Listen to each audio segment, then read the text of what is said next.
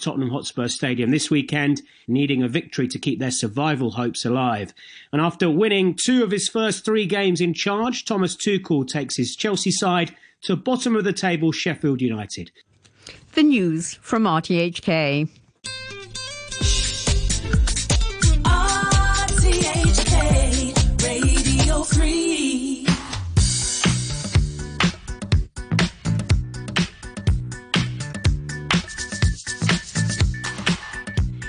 Good morning and welcome to the week on three with me, Noreen Mir. It's really great to be back with you on this week's program, and it really is a highlight for me to be able to highlight these interviews for you.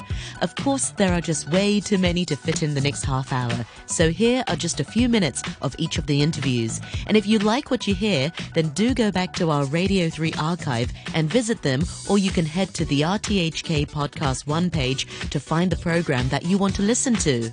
So on with this week's show. We've got Jeff Bezos stepping down, and we have Keith Urban. That's right. If you are a Keith Urban fan, then today is your lucky day. And even if you're not, then it's still your lucky day because there are other things that you can hear on this week's Week on 3. So let's start today's program with sleep. Now, if you've just woken up to this, then ask yourself, did you have a good night's sleep? This means, did you go to bed early? Did you get enough sleep? And also, was your sleep relatively undisturbed? Because we all know that if we don't get enough sleep, our productivity suffers, but also our moods. A collaborative study by the Department of Psychiatry at the Chinese University Medicine and the Department of Psychology at the Faculty of Social Sciences at the Hong Kong University proved that bright light therapy is effective for night owls with depression. And on Thursday's 123 show, I spoke to the investigators of the study, Dr. Joey Chan, an associate professor from the Department of Psychiatry at the Chinese University of Hong Kong's medicine faculty, and also Dr. Shirley Lee, an assistant professor in the Department of Psychology at the University of Hong Kong. Here, Professor Shirley Lee talks about what constitutes as a good night's sleep. We do look at sleep duration, that is how many hours we sleep at night, because that gives us a quick reference, like whether the person has sufficient sleep. So as you said, uh, we generally say almost adults needs like eight hours of seven to eight hours of sleep. Um, however, there are also individual differences because um, you may notice that some of your friends may just need to sleep like seven hours or less than seven hours, and they're still very energetic. Sometimes five hours for some people. I'm like, wow, how do they function? Yeah, yeah. And where some people may need longer sleep duration. So sleep duration may not be the best indicator on on how how uh, well rested or whether uh, we, we have sufficient sleep. So usually we will ask people whether they feel refreshed in general during the day or whether they report like frequent sleepiness during the day. So that might be a better indicator whether they have enough or uh, sufficient sleep. And in terms of restful sleep, do you mean sort of uninterrupted sleep in a period? And also how deep your sleep is? I know some people, I think we touched on this in a previous interview, uh, Dr. Lee, um, that people with sleep apnea, for example, if they're snoring and they're actually not in such a deep sleep, they actually, even though they're sleeping for, I don't know, eight hours, they still feel tired. So there are different factors which affect the quality of our sleep too. Yeah, of course. Yeah, I think both sleep duration and sleep quality matters. So, um, so in terms of like sleep apnea, like like what you said, because of the sleep quality uh, was impaired due to the uh, uh, sleep disorder. So it, it will also affect how restful uh, how restful people feel during the day. Yeah, and certainly we can all say if we're not sleeping enough, our mood suffers. We'll, we'll wake up maybe a bit more um, irritable and, and just not very productive. Um, uh, yeah. M- maybe I want to ask um, Dr. Joey Chan, you know, what is this bright light therapy? I'm curious to know. Um, you mentioned just now it's for half an hour a, a day uh, for the people who took part in your studies. What's the sort of wavelength, and are they are they just lying there, sort of sunbathing? Talk us through the process of the bright light therapy. So a bright light therapy is actually a treatment through exposure to an artificial light source. So we usually deliver the light therapy through a light box. So the light box that we use is about uh, the size of an A4 paper. Okay, so uh, we can just put the lamp or the light box on the desk. So we usually advise uh, the, the participants to put the lamp uh, on the desk at an appropriate distance. So, um, so in our study, the appropriate distance is around 40 cm from the eye. Okay, so it's important to keep the eyes open during the light therapy, and then so as to get the light shine into the into the eyes. Okay, but then uh, but then the, the the the people can actually do anything they want. Like they can take breakfast, they can read or watch a TV show. So it's relatively free.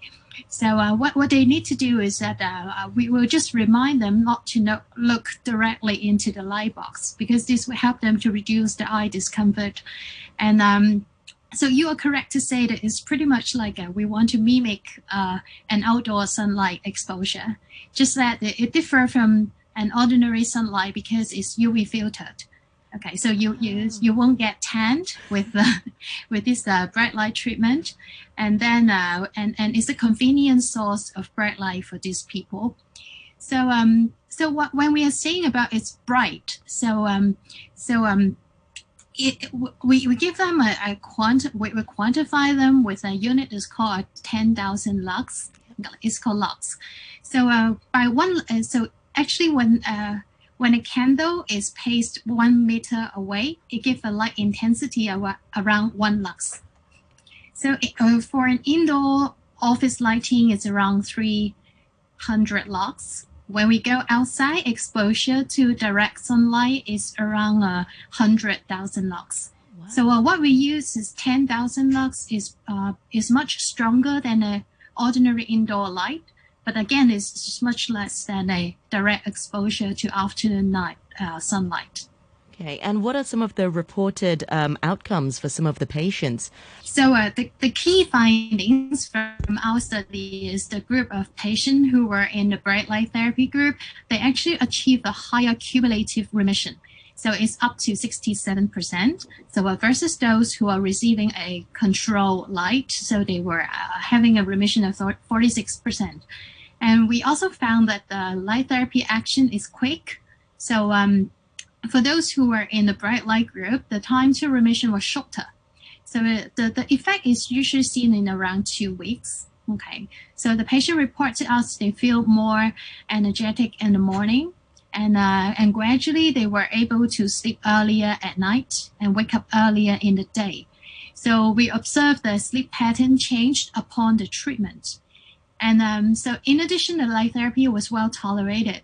So, the most common side effects that they reported is usually some eye discomfort, which were transient and usually subside after the lights are off. Okay, that's great. Okay, I think we need to all, it's nice and sunny out there. I think it's great if we all sort of sit in the sun for a while. And it's true, after a day in the sun, uh, we naturally feel more tired. And, and we, uh, for, for, for, a lot of people, they naturally sleep better. So maybe there is that sort of um, wonderful light therapy that we can all enjoy. Um, I want to talk about the cycle of, of night owls. Um, not that being a night owl is necessarily a bad thing. Perhaps for some industries, it really requires for you to work late. Um, having said that, we're Chinese, so a lot of the times Chinese medicine or someone will say uh, will say like you know you should you should sleep early because our liver fire will affect us. I don't know if you, um, but uh, also in a Western medicine perspective. So how do we break the cycle of of being a night owl and and just forming better sleeping habits? Um, I, I think it's quite challenging for like, uh, intrinsically night owls but there are ways to kind of improve uh, to to improve the um, that like to, to reduce the eveningness. Um, so, for example, um, this, to put it simply, um, uh, the, the advice will be um, dim light before sleep and then bright light after getting up. So, try to expose yourself uh, uh, to bright light after getting up to get some sunshine. Um, and also avoid excessive use of electronic devices before bedtime. Um, and I guess uh, it will be helpful to set an alarm to help yourself to get up and try to plan some um, some activities that you look forward in the morning so that you have the motivation to get up. Because I and, the other thing I think is related to uh, being a night out is uh, is having bedtime procrastination. I'm not sure if you if you know that or you have already experienced it, experienced that, because people often uh, report bedtime procrastination and that delay their bedtime, um, and they ha- they tend to be they tend to be um, a night out in, in this way. So um, we might need to work on uh, bedtime procrastination as well. Absolutely. Um, what about, you know, Hong Kongers are known to sort of work late. I suppose now m- more people are working from home, so that there's less excuse of saying working late in the office. But there's some people who still work late at home and work late in the office. And then during the, say, Monday to Friday, they work late. But then over the weekend, they try to catch up on their sleep. Does that work? Does that sort of even out, you know, the average sleep time per week? Or is it better to be more consistent um, for your sleeping patterns? Um, so usually I would advise is to have uh, regular bedtime throughout the week because that will help to stabilize your biological clock. Because otherwise, it will be very confusing for, for your brain uh, getting different message. Uh, like for example, during uh, weekdays, you can get up around eight, but then during weekends you have to get up at 10 then your brain gets confused. How what time should i wake you up actually? Like what time is your expected um, rise time? So so it would be better to have like a more regular like sleep wake schedule throughout the week. Yeah. Well dr shirley lee you're a sleep expert. What time is your bedtime usually? And and do you try to regulate your biological clock? Yeah i, I am a night out to be honest so my usual bedtime, uh, I, I try to make it um as like one one or two. I try to yeah. but my my aim is to like sleep around one or two. My aim. But that's when you're most productive, and and it's difficult. You know, I think there's that aspiration to become a morning person, but you know, if you're a night owl and you try to be a morning person, um, some people might be quite grumpy in the morning, and and actually doesn't serve yeah. the purpose. Um, what about for you, Dr. Joey Chan? Are, are you a night owl or are you a morning lark? I'm I'm quite similar to Shelley. I receive email in the middle of the night. so we have these uh, communications always at night, and then um, yeah, so so as, as we we often uh, jokingly said that many academics or even professionals they are night owls by nature. So sometimes it's affected by the work schedules, and uh, maybe it's also predisposed with the evening tendency in this type of of people.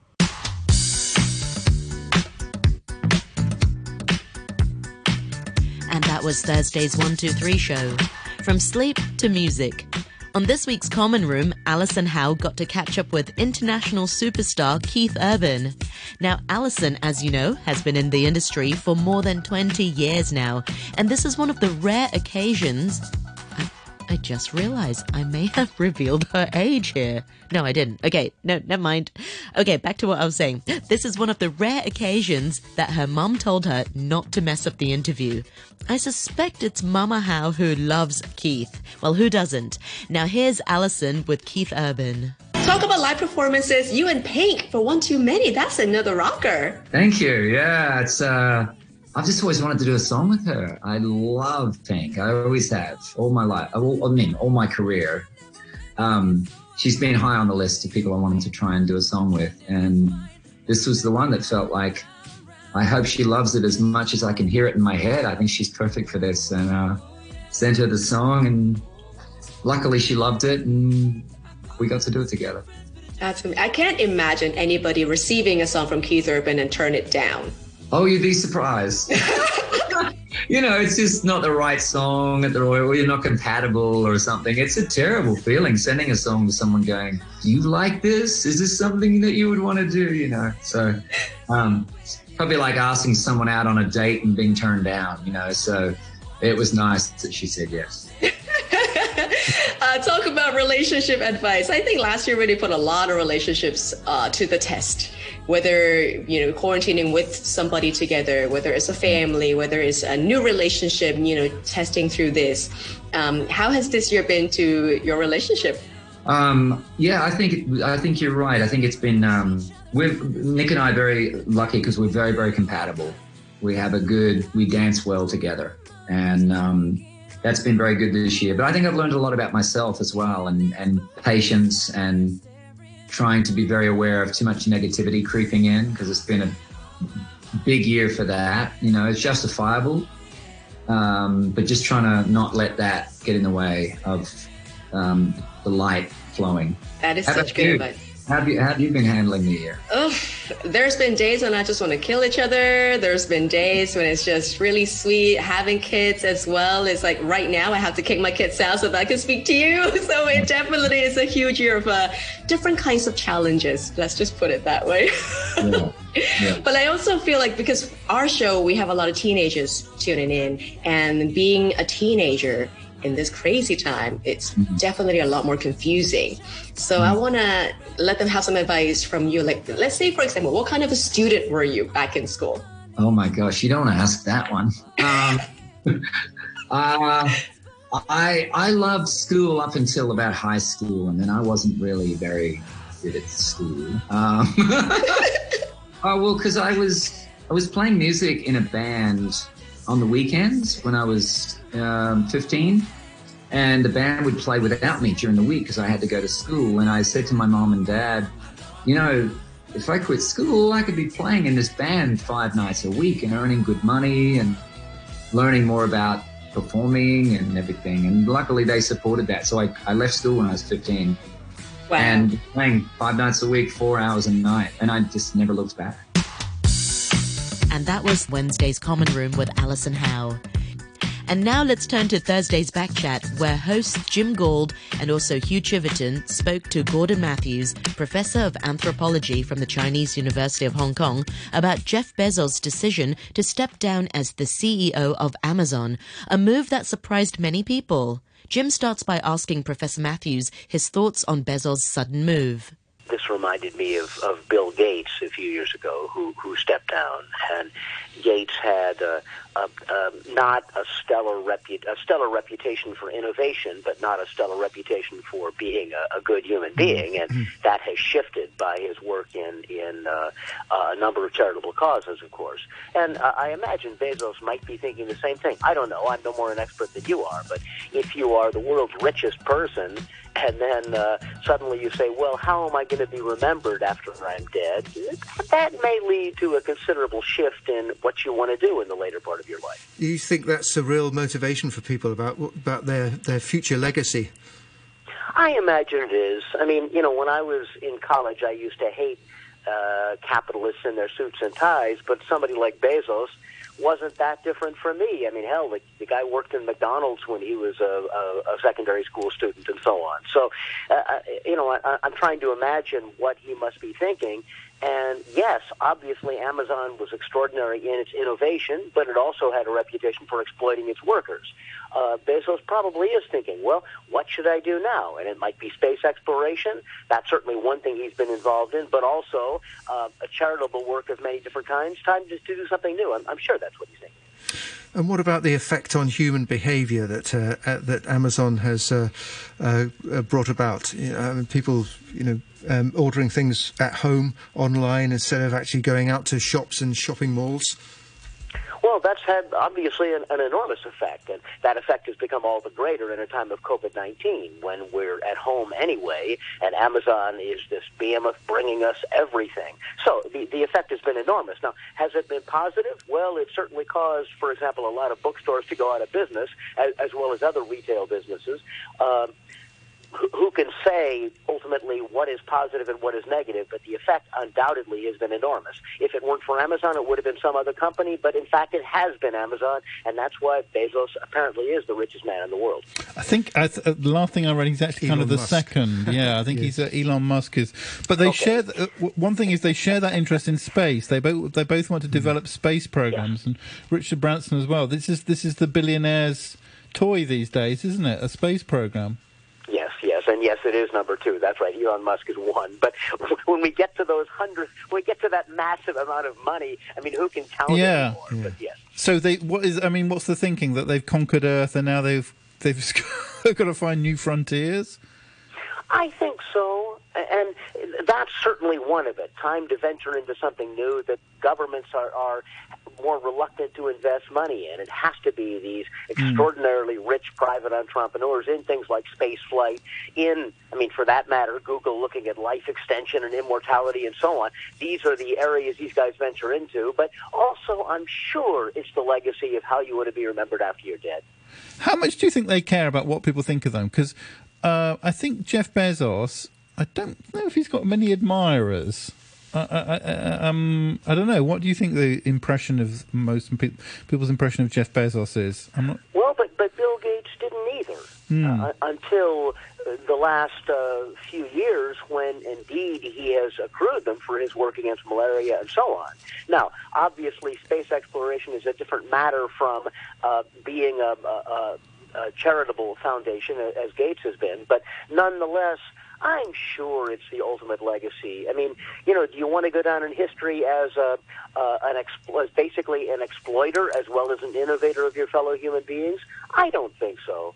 So I think that is a factor. You know, uh, it's not only wanting to be remembered as a business innovator and exploiter. You want to be remembered as something more. So I, I'm, I'm I- obviously I am not Jeff Bezos. I can't say, but that's got to be a factor. It's it's cause it's sort of an American thing, isn't it? As well. There's, I mean, a lot of the um, uh, the billionaires from the past and the oil barons and so on, they became known as as uh, philanthropists, really, and you still kind of associate their names with with uh, charitable institutions and museums and, and, and things like that. Sure, Andrew Carnegie libraries. Absolutely. I went to an Andrew Carnegie library when I was a kid. Yeah, his name is on these libraries. So, yes, this is a, a sort of American tradition in a sense, um, more than in other countries. And uh, and uh, Jeff Bezos has given a lot of money into re- research into climate change, uh, which is talked about as being a, an ex- existential threat uh, by the new U.S. Uh, administration. Um, do you think that's a way that he's thinking that uh, you know he can sort of make a difference to you know improvements in conditions for humanity? I, I'm I'm quite sure that's exactly what he's thinking because this is one more area where governments uh, are having trouble acting together.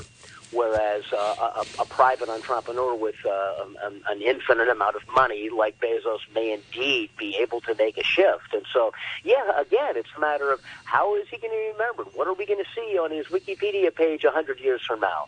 Simply that you know he was uh, voted by some organizations as the worst employer in America, as as he was, or he helped save the planet in the last 20 years of his life by investigating climate change. I think it's the latter that he would like to see. Okay, uh, an email from uh, James uh, who says, uh, "Talk about the retirement of Jeff Bezos. Really? I guess it's a very safe topic for RTHK. You won't upset anyone in the administration. Meanwhile, you could have used the airtime on someone more inspiring, like Sir Tom Moore, and how and why that humble spirit seems limp in Hong Kong. Good luck in trying to remain relevant." That comes from from from James, as I say. Um, Gordon Matthew, do you know who Sir Tom Moore is? Was Yeah, I know who Tom Moore is, Yeah. and I appreciate that comment. But one thing to remember about Bezos is, I mean, yeah, I understand what the uh, the, the caller is is thinking, and uh, on the other hand, the thing about Bezos is he did work in McDonald's as a as a secondary school student. I mean, he's not that different from us, except that he became remarkably rich. He could have been us. Uh, you know, he, he is, again not that different. So what he's doing is indeed relevant to us. I think it's not irrelevant. Uh, what about? I mean, the James is saying there that uh, that humble spirit uh, seems limp in Hong Kong, as exemplified by Sir Tom Moore. I suppose you know who was a you know a hundred year old just doing his bit kind of thing. Well, and it certainly has withered in Hong Kong. I mean, I remember when I first came to Hong Kong, Li Ka-shing was uh, touted as the most admired Hong Konger. That age has certainly passed because we no longer think that anybody can become super wealthy. The same thing has probably happened in America. So, yeah, I think that is a point, that the idea that anybody can make it has certainly receded uh, in America, but probably even more in Hong Kong. That's why people are leaving. And that was Thursday's Back Chat with Gordon Matthews, Professor of Anthropology from the Chinese University of Hong Kong. And this brings us to the end of the program. So let me say goodbye to you and leave you with the music feature by Steve James. So have a lovely weekend and adios.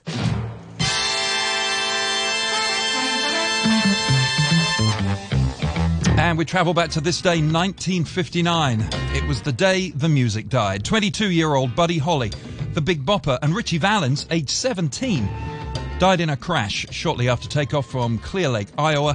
The pilot of the single engine Beechcraft Bonanza plane was also killed. Holly hired the plane after heating problems developed on his tour bus. All three were traveling to Fargo, North Dakota for the next show in their Winter Dance Party Tour, which Holly had set up, covering 24 cities in three weeks, to make some money after the breakup of his band, The Crickets, the previous year. We interrupt this program for a special news bulletin. Three young singers who soared to the heights of show business on the current rock and roll craze were killed today in the crash of a light plane in an Iowa snow flurry. The singers were identified as Ritchie Valens, 17, Buddy Holly, 22, and J.P. Richardson, known professionally as the Big Bopper. The aircraft chartered from the Dwyer Flying Service crashed near Mason City, ironically the setting for the prominent musical The Music Man. The pilot, Roger Peterson of Clear Lake, Iowa, was also killed. The three singers had appeared at the Surf Ballroom in Clear Lake, Iowa last night and were on their way to Fargo, North Dakota. Their small chartered plane crashed in a lonely farmyard about 15 miles northwest of Mason City. Cause of the crash was due to inclement weather conditions. Details upcoming from Action Central News. Just you know why. Why you and I will by and by no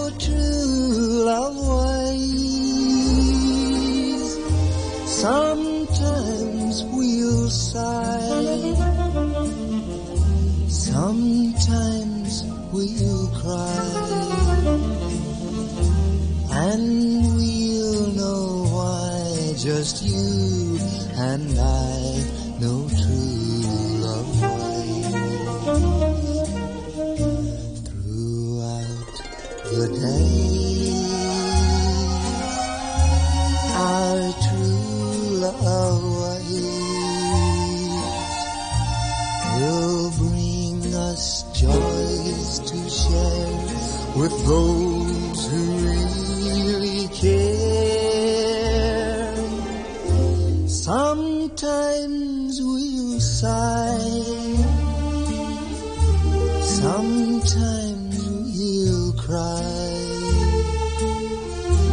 And we'll know why just you and I know true love Hello, baby.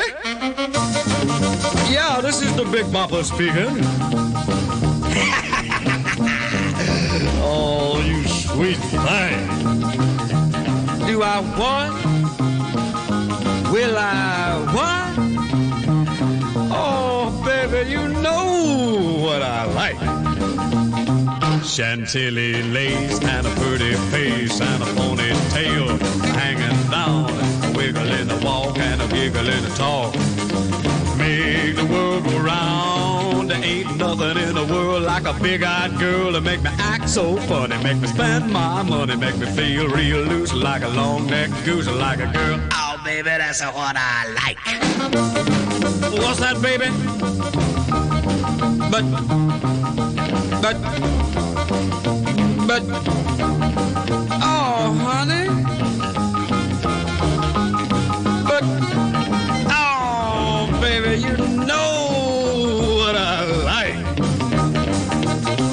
Chantilly lace had a pretty face, had a ponytail a hanging down, a wiggle in the walk and a giggle in the talk. Lord, make the world go round, round, round. There ain't nothing in the world like a big-eyed girl to make me act so funny, make me spend my money, make me feel real loose like a long-necked goose, like a girl. Oh, baby, that's what I like.